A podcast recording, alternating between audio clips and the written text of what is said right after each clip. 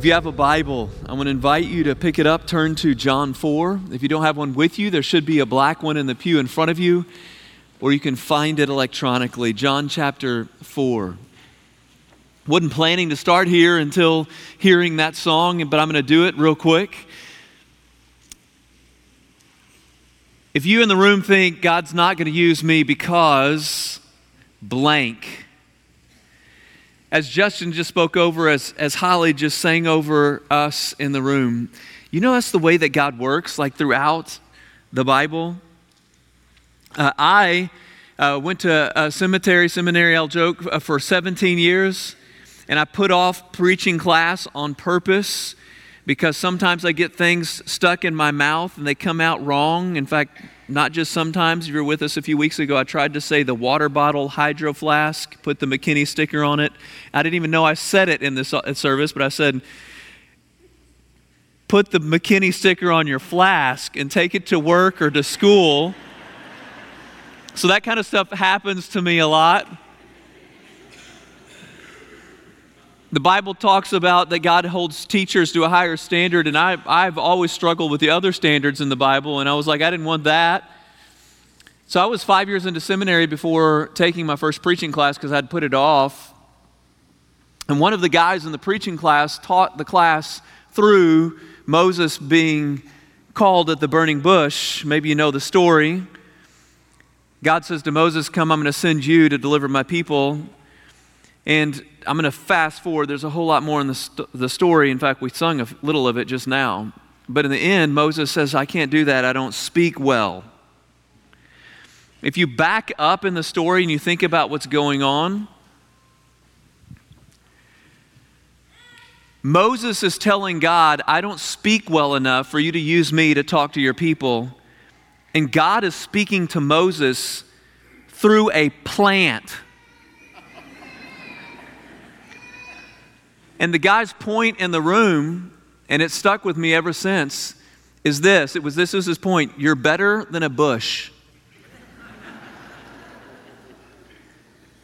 so I, I don't know if you think God can't use me, but if, if God can use a plant, he can use you. And today we're going to talk about just the uncomfortableness. Un, I, there, there's my great speaking ability. My, un, the uncomfortableness that comes with engaging our neighbors. Uh, we, we've all heard we're supposed to love our neighbor, even if you didn't grow up in church. And uh, if you're here today and you don't have a church background, we're so glad you're here. We're so glad you're here. God loves you. All of us were first timers at one point, so you're in great company. But you've probably heard at one point you're supposed to love your neighbor. Uh, and so it's not, this is not a series about guilt and saying, okay, you should do this more. Uh, what we're wanting to do in our services and in our groups is to try to help all of us take a step forward in applying. Because if, if God gives us this command, and even says it's the greatest command in Scripture to love God and love our neighbor, this will bring glory to God, but it will also be good for us. Uh, the instructions in the Bible are not given to us so that God can catch us doing things wrong. Uh, they do guide us to Christ, they're a tutor that leads us to our Savior. But God loves us. It's, it's like he's, he's, he said, hey, there's a pantry of good things and there's a cabinet with chemicals. Don't go to the chemicals. So he wants to guide us to what's good for us, right? And so we want to help all of us take a step forward in that. And through this series, I've been telling uh, kind of funny stories about my neighbors and things that they've done to surprise me because in our stories, I want to point out the surprises in the story. A few years ago, I had a neighbor who, during the, y'all know that fall started this week? It feels like it, doesn't it? It's going to only be 128, I think, today. I hopefully don't exaggerate in my sermons, but I just did then. It's hot. Fall started this week. In the fall season, in front of his house, he put up a, a friendly scarecrow with a pumpkin head on their front porch.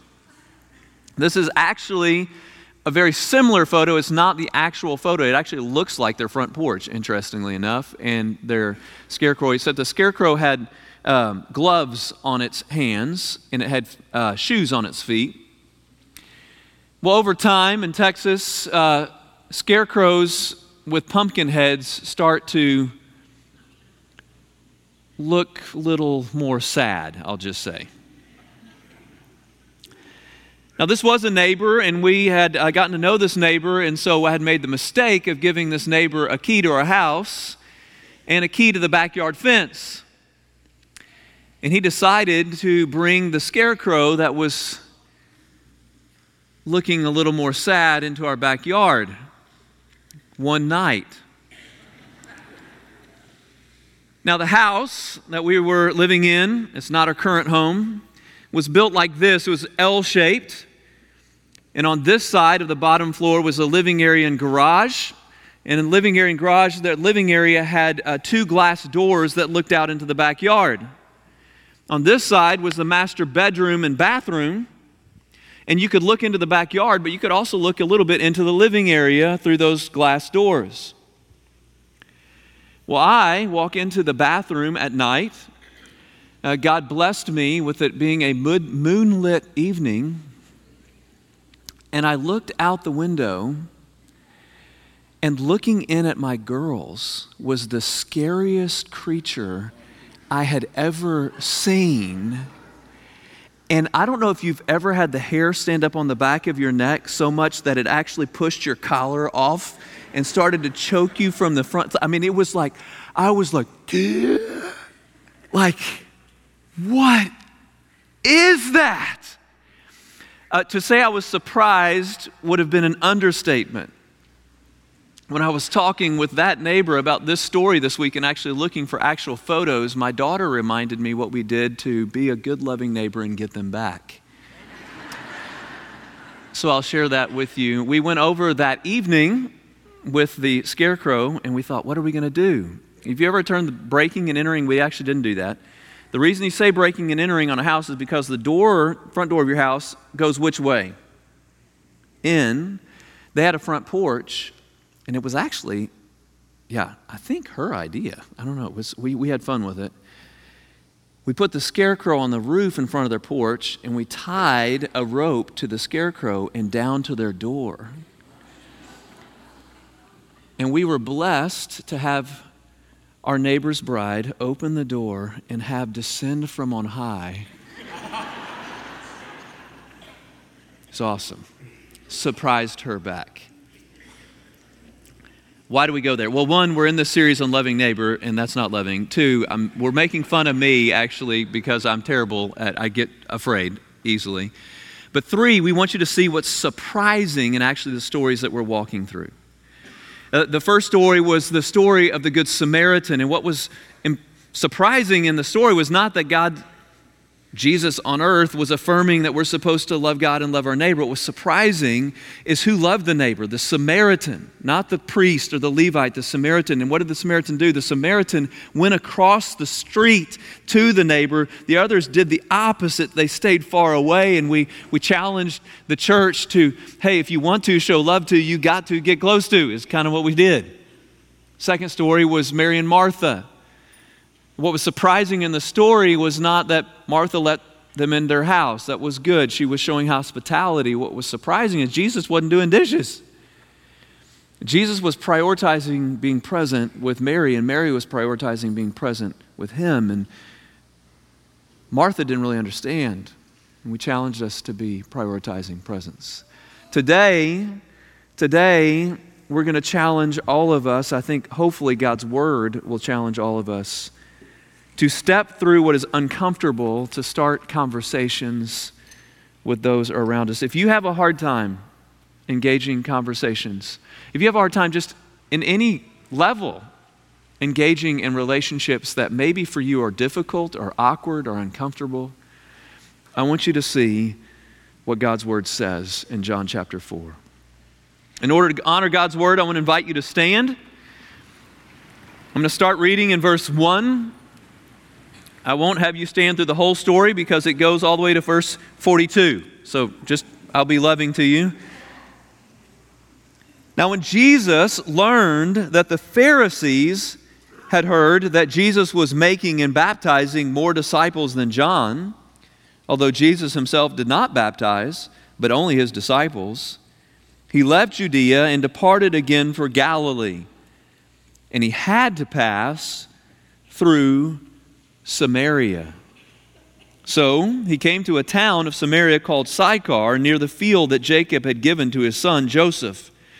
Jacob's well was there, so Jesus, wearied as he was from his long hike, was sitting beside the well. It was about the sixth hour or noon that day. God, help us see through your word today your Savior Jesus. And help us see through his example what you want us to see.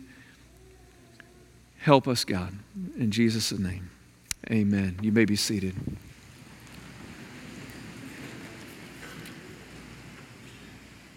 Jesus is walking through Samaria. If you're with us a few weeks ago, we talked about the Samaritans. Jews and Samaritans did not get along. The Jews considered the Samaritans half breeds religiously and physically. Jews had intermarried during a time of exile. The Samaritans were now worshiping in a different place, not in Jerusalem, and there was this great conflict between the Jews and the Samaritans. A lot of authors made a big deal of the fact that a lot of Jews would actually walk around Samaria when they were taking the journey that Jesus was taking. Not all of them would. Josephus, I think, actually, one of the Jewish historians, corrects some of those commentary writers. But we know there was great tension, and Jesus is now walking in the Samaritan area. And if you were a Jew, you would try to ignore, not engage with those around you. Jesus goes and he sits down at a well. It's noon. A little bit more here, background. Women at this point in time were, and we talked about this last year, uh, last week, story of Mary and Martha. Women were not engaged in the same way by men when it was public. Uh, for a Jewish man to engage in conversation with a woman, especially one on one, was abnormal. Rabbis would even teach you shouldn't do that with your wife you shouldn't talk to her one on one in public. So, not only is there a, a tension, and then we add to that the fact that most that tell us the way it worked at that point in time for the culture, the women would actually go early in the morning or late in the evening after it was dark in the cool of the day as a group together to get water from the well. That was the typical custom. So, this woman that Jesus is about to talk to at the well was trying to avoid people. Verse 7 A woman from Samaria came to draw water, and Jesus said to her, What? what's going to be surprising in the story is actually not what Jesus is going to teach, and what's, what he's going to teach is super important, so we're going to talk about it. What's going to surprise in the story the woman at the well, and is also going to surprise the disciples, is that Jesus is going to step through what is comfortable for the Jew, and he's going to have a conversation with a Samaritan woman. What's surprising in the story is that this conversation even happens. Y'all with me? This is the scarecrow. He's talking to a woman at the well. Watch the dialogue. He said to her, Give me a drink. For his disciples had gone away into the city to buy food. The Samaritan woman said to him, How is it that you, a Jew, ask for a drink from me, a woman of Samaria? for Jews have no dealings with Samaritans. Jesus answered her, If you knew the gift of God and who it is that is saying to you, Give me a drink, you would have asked him, and he would have given you living water. The woman said to him, Sir, you have nothing to draw water with, and the well is deep. Where do you get that? living water. Are you greater than our father Jacob? He gave us the well and drank from it himself, as did his sons and his livestock. Jesus said to her, Everyone who drinks of this water will be thirsty again. But whoever drinks of the water that I will give him will never be thirsty again. The water that I will give him will become in him a spring of water welling up to eternal life. The woman said to him, Sir, give me this water so that I will not be thirsty or have to come here to draw water. This conversation, even happening, is surprising. But what Jesus says in this conversation is so important. Jesus is wanting to offer to this woman the only thing that can truly satisfy. Uh, Jesus knows that if you drink from anything that the world has to offer, you're going to be thirsty again. There's only one thing that can satisfy our souls, and that is Jesus Himself. Jesus knows this. Now, maybe you've never really heard the Bible talk about the water that is living versus the other water. I, am going to show you a cistern, a cistern in Israel. Uh, the Bible talks about cisterns or wells often. You look at that water, do you think you want to get a drink out of that water? A, a cistern or a well was stagnant water. And so the people knew and they even saw that most of the time that well was not as good to drink. And so Jesus uses the parallel of living water, and that would be water that is flowing, usually coming from a spring. And so that flowing water coming from a stream would be better. And he says, This is a well the world has to offer. I am living water. I'm water that can be offered to you, a spring that will well up in you, that you will be satisfied from now on, even eternally. He uses the word eternal life, Zoe, the life that will satisfy forever. It's what he wants to offer her. It's what he wants to offer you and me. In the Old Testament, Jeremiah chapter 2, at one point, God speaks to his people these words My people have committed two sins. They've forsaken me, the spring of living water, and have dug their own cisterns, broken cisterns that cannot hold water. Have you done that? Have you gone to something else for satisfaction? This woman had. I have. And so have you. What has she gone to? Well, uh, as we read, Jesus is going to put his finger on the thing that I think we see in her life that she's gone to to seek satisfaction in, and it didn't satisfy. So, what did she do? She had to go back for another drink, and another drink, and another drink, and it was relationships. Relationships with men. Watch what happens, verse 16. Jesus said to her, Go call your husband and come here. The woman answered him, I have no husband. Jesus said to her, you are right in saying, I have no husband, for you have had five husbands. Okay, does this look like an uncomfortable conversation right now?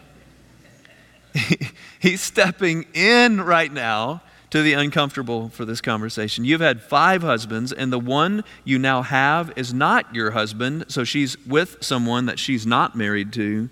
What you have said is true.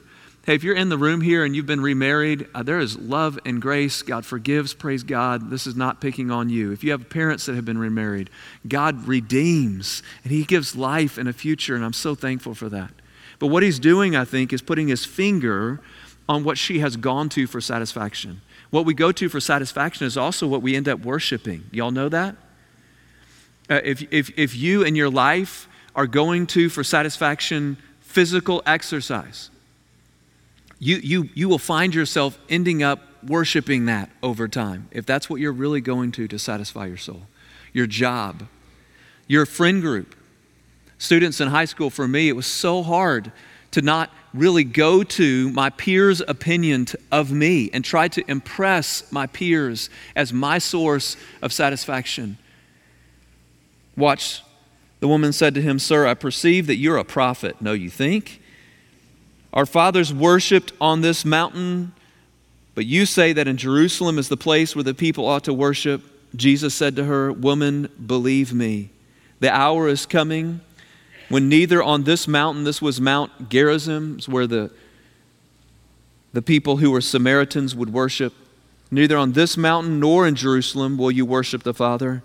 You worship what you do not know, we worship what we know, for salvation is from the Jews.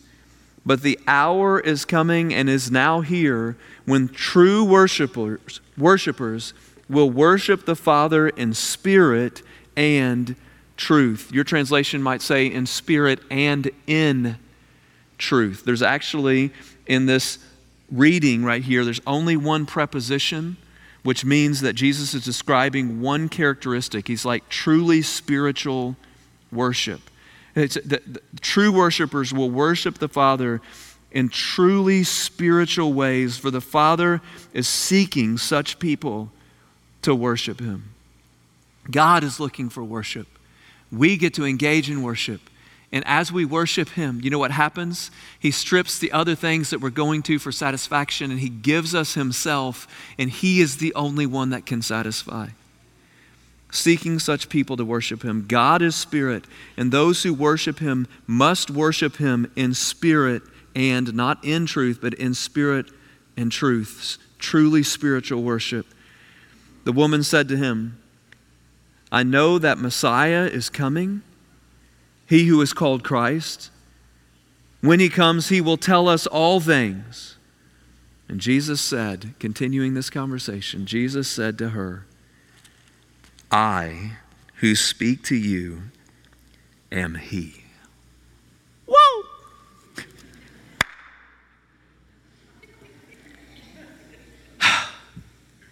What's going on?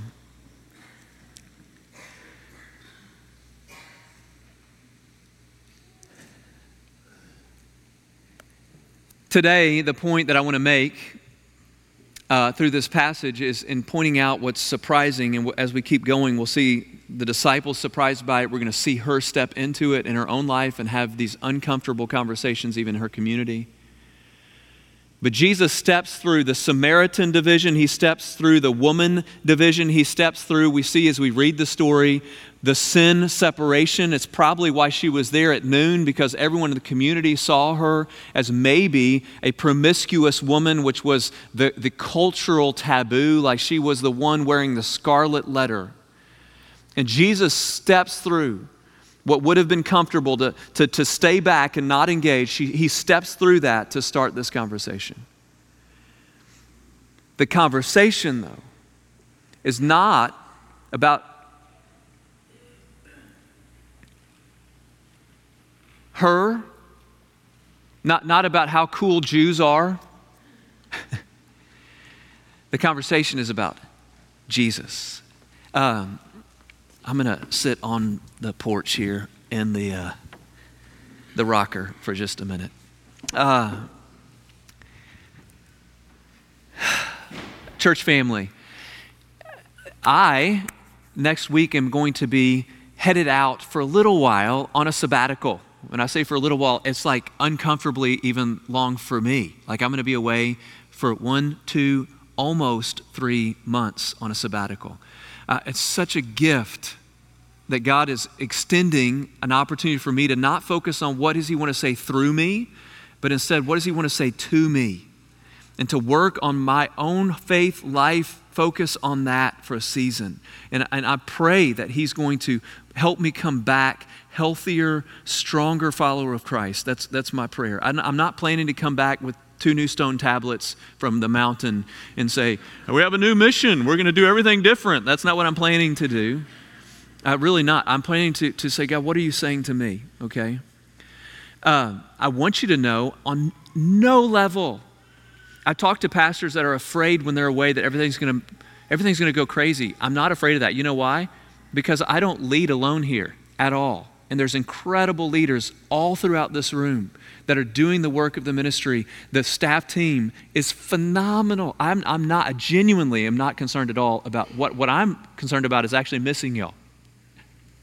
I, I'm, I'm, I'm concerned about like tomorrow afternoon struggling not to text all my friends in the room here and say, hey, what are you doing?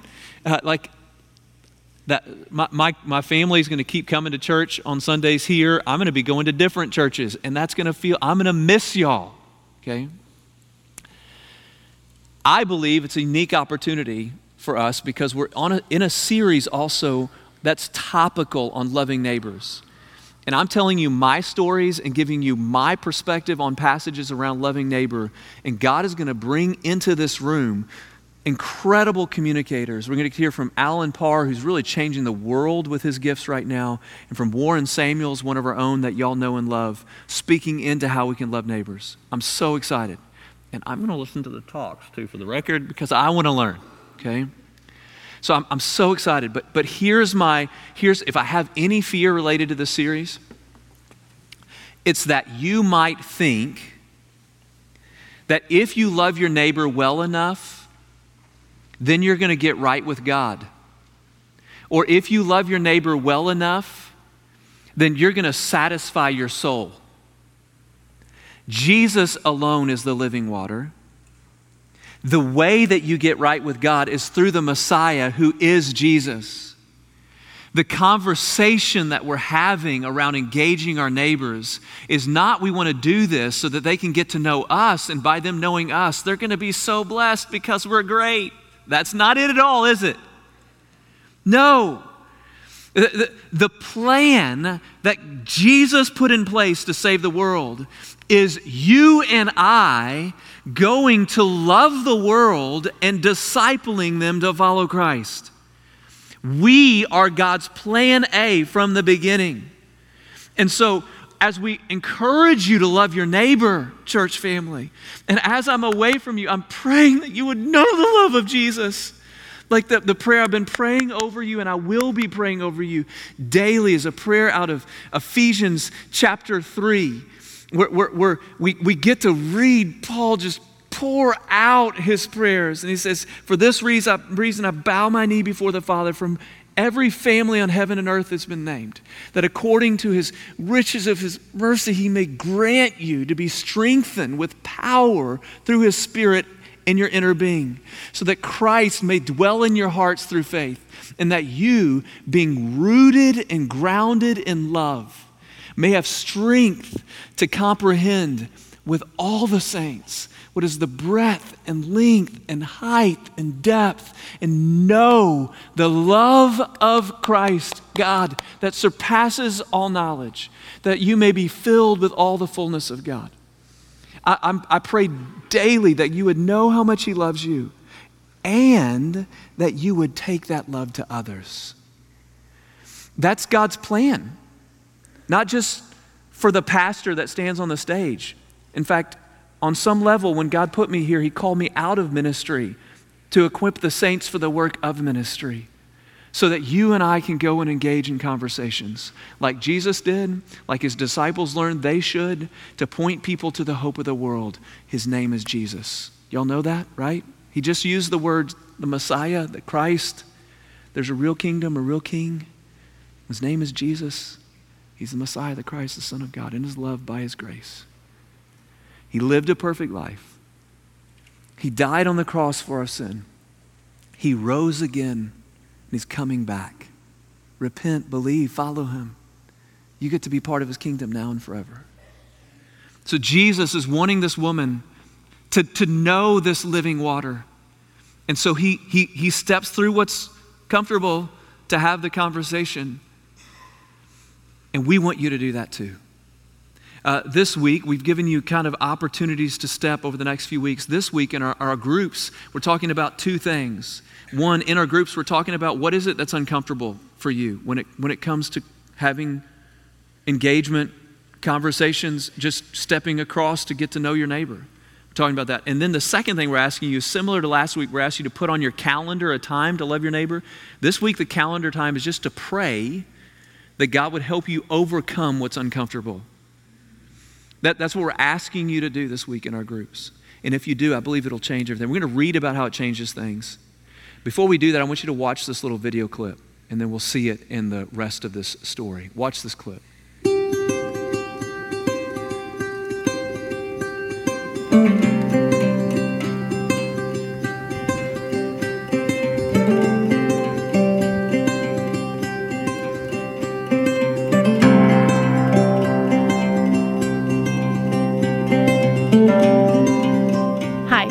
Carissa Parrish. I have a husband named Christopher and five children. I am part of the deaf ministry. Um, I have also served in the youth at different times. So one Sunday I was driving home from church, I was by myself, and I saw an elderly gentleman kind of sitting up against a um, retaining wall. And he was just kind of leaned forward, and I had this thought I hope he's okay. So the next thought was, you should go check on him. And I kept on driving, and the thought came again, you should just check and make sure he's okay. So I turned around, parked the car, kind of approached him, but stayed back so I wouldn't scare him or anything. Said, The Lord told me I should come and check on you. I wanted to just introduce myself. And I just went on for I don't know how long. And then the next thing you know, he leans forward and goes, Huh? He couldn't hear a word I said. he was hard of hearing or something. And so I went and got back in my car to drive away. And he, I looked out my window and he was going past me and waving goodbye, running up a hill. I thought, this man's in better shape than me. I don't know what you're trying to teach me, Lord, but fine. I obeyed. I went and said hi to him. And so one day I was leaving Walmart, and as I was getting ready to turn to come back home, um, a lady was walking. I thought, she's so pretty. Um, and then the very next thought was, you should tell her. And I said, no way. and I drove off. And then the next thought that came to mind was she may never have had anybody tell her in her life that she's pretty. You need to tell her. So I reluctantly turned around, parked, found her as she was walking, and approached her and started talking with her. I did the same thing that I did with that gentleman, where I just started kind of rambling. Introduced myself, said, I just wanted to let you know that I saw you walking and I just think you're so pretty and she leaned over with her phone and she pulled up a Google Translate. She understood nothing that I said. She was she was speaking Spanish. And so I thought, here we are again, Lord. You're having me be obedient, and I have no idea why. I don't understand. We started communicating with a translator app. We got together for coffee, and in the process, I mentioned to her that our church has an ESL ministry, which I'm also have been a part of on Wednesdays. And um, I asked her if she was ever interested in learning or improving her English. She said yes. So I started picking her up um, on Wednesdays to take her to the ESL class. We've been bringing her to the ESL class on Wednesdays, to church on Sundays. It's just amazing how God works these things out as long as we're obedient. If we're just obedient to what He's leading us to do, it takes time to pull over your car and get out and talk to somebody. It's a little nerve wracking at first. Um, obviously, I'm fighting him on doing it. And, but when I do, I'm blessed. Um, in some way or another, I'm blessed. You'll never know the impact that you can have on another life unless you just step out in obedience. I love Carissa's story because she's stepping through what's comfortable, right? To have the conversation. And I want you to see how the story continues as, as you see the impact of what happened in her life. She's now engaged in this person's life, and it's, she's part of our church now, the person that she was showing love to. Verse 27 Then his disciples came back, and they marveled. Again, they were surprised what? That Jesus was talking about living water? No. They were surprised that he was talking with a woman. But no one said, What do you seek? or Why are you talking with her? So the woman left with her water jar and went away into the town, and watch, she now engages in the conversation. She passes through what was uncomfortable. The people she was avoiding at noon at the well said to the people, Come, see a man who told me all that I ever did. Can this be the Christ? they went out of the town and were coming to him. Meanwhile, the disciples were urging him, saying, Rabbi, eat. But he said to them, I have food to eat that you do not know about. So the disciples said to one another, Has anyone brought him something to eat? Jesus said to them, My food is to do the will of him who sent me and to accomplish his work. Do you not say, There are yet four months, then comes the harvest. Look, I tell you, lift up your eyes and see that the fields are white for harvest. He's trying to help them see their opportunities to step through what's comfortable and have the conversation with those that are around them. Already, the one who reaps is receiving the wages and gathering fruit for eternal life, so that the sower and the reaper may rejoice together. There's great joy in these relationships that God has placed in front of us. For here the saying holds true one sows, another reaps. I sent you to reap for that for which you did not labor. Others have labored, and you have entered into that labor. Every conversation we have could just be seeds we're planting. It doesn't mean we're going to get to see God work every time, but we get to sow or reap. Many Samaritans from the town believed in him because of what? Because of what? Because of the woman's testimony because she stepped through what was comfortable and she had the conversation. He told me all that I ever did. So when the Samaritans came to him, they asked him to stay with them, and he stayed there two days. And many more believed because of his word. They said to the woman, It is no longer because of what you said that we believe, for we have heard for ourselves, and how beautiful is that when we see it in the lives of those we love when they know Jesus, not just because of us having a conversation, but they know him. They truly know him. For ourselves, we have know that this is indeed the Savior of the world. What would it look like for you to step through the comfortable to start a conversation? Yesterday morning, we had a meeting at our church with our sister church, the McKinney First, and I walked into the office restroom, and this greeted me uh, we have an amazing staff that likes to scare their pastor. I think I've learned that if I share stories about mannequins scaring me, then those that love me decide they're going to scare me. But wrapped around this mannequin was an incredible, our staff team has just been super sweet to me. This was a, a blanket that they had sewed together with the different areas of our church and their signatures on it saying, Sam, we love you, for me to, to take for my sabbatical. That's just like super cool uh, they surprised me with showing me love in that way. What we get to do is surprise those around us by showing them that Jesus loves them. That's what we get to do. Last night, I was in a group of men, and I was having a conversation with a man who said to me, Sam, I hope I don't offend you. And then he put his hand on my shoulder, and I'm like, I don't know what's about to come next. So I hope I don't, I hope I don't offend you. He said, But I see myself as a minister. And I'm like, Awesome. He said, I, am in business right now not to make money as much as I'm in business right now to share the story of what Jesus has done in my life. And then he shared how God had used his work platform to help other people come to Christ. Super encouraging conversation of someone loving his neighbors at work. I turn around, I get a bratwurst. Another guy walks up to me and said, Hey, Sam, I'm new at First McKinney. And he said, He tells me his story. He had just gotten finished with military stuff. He owns a company that does pools. But he said this I tell our staff all the time we're not in the business of cleaning pools, we're in the business of making disciples. He said, I, I use as an opportunity to engage in conversation with them. I lead them in Bible study. He said, three weeks ago, we had two guys place their faith in Christ. They were baptized two weeks ago. I'm like, that's awesome. This morning, this morning, had someone come up to me and say, Let me tell you a story of what something that happened in church last week. I'm like, What happened? She said, There was someone in church that we recognized from work. We find out her brother was on an airplane not long ago with somebody here that said, Hey, you should come to church. The brother came home, invited her to church. It was the first time she'd ever been in church in her life because someone engaged in a conversation. He wants to do that through you. Will you pray with me? God, I pray that you would help us to step through the comfortable to have a conversation. Thank you for sending your son Jesus to change everything. And God, I pray that we would know the joy that Jesus wanted his disciples to know, to be part of that harvest as we love our neighbors through stepping through the comfortable to have a conversation. Will you be honest with God for a second? Tell Him, what is it that's uncomfortable for you? Who is it that's hard for you to love?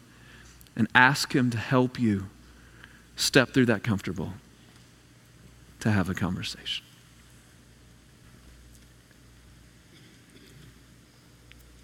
In Jesus' name, amen.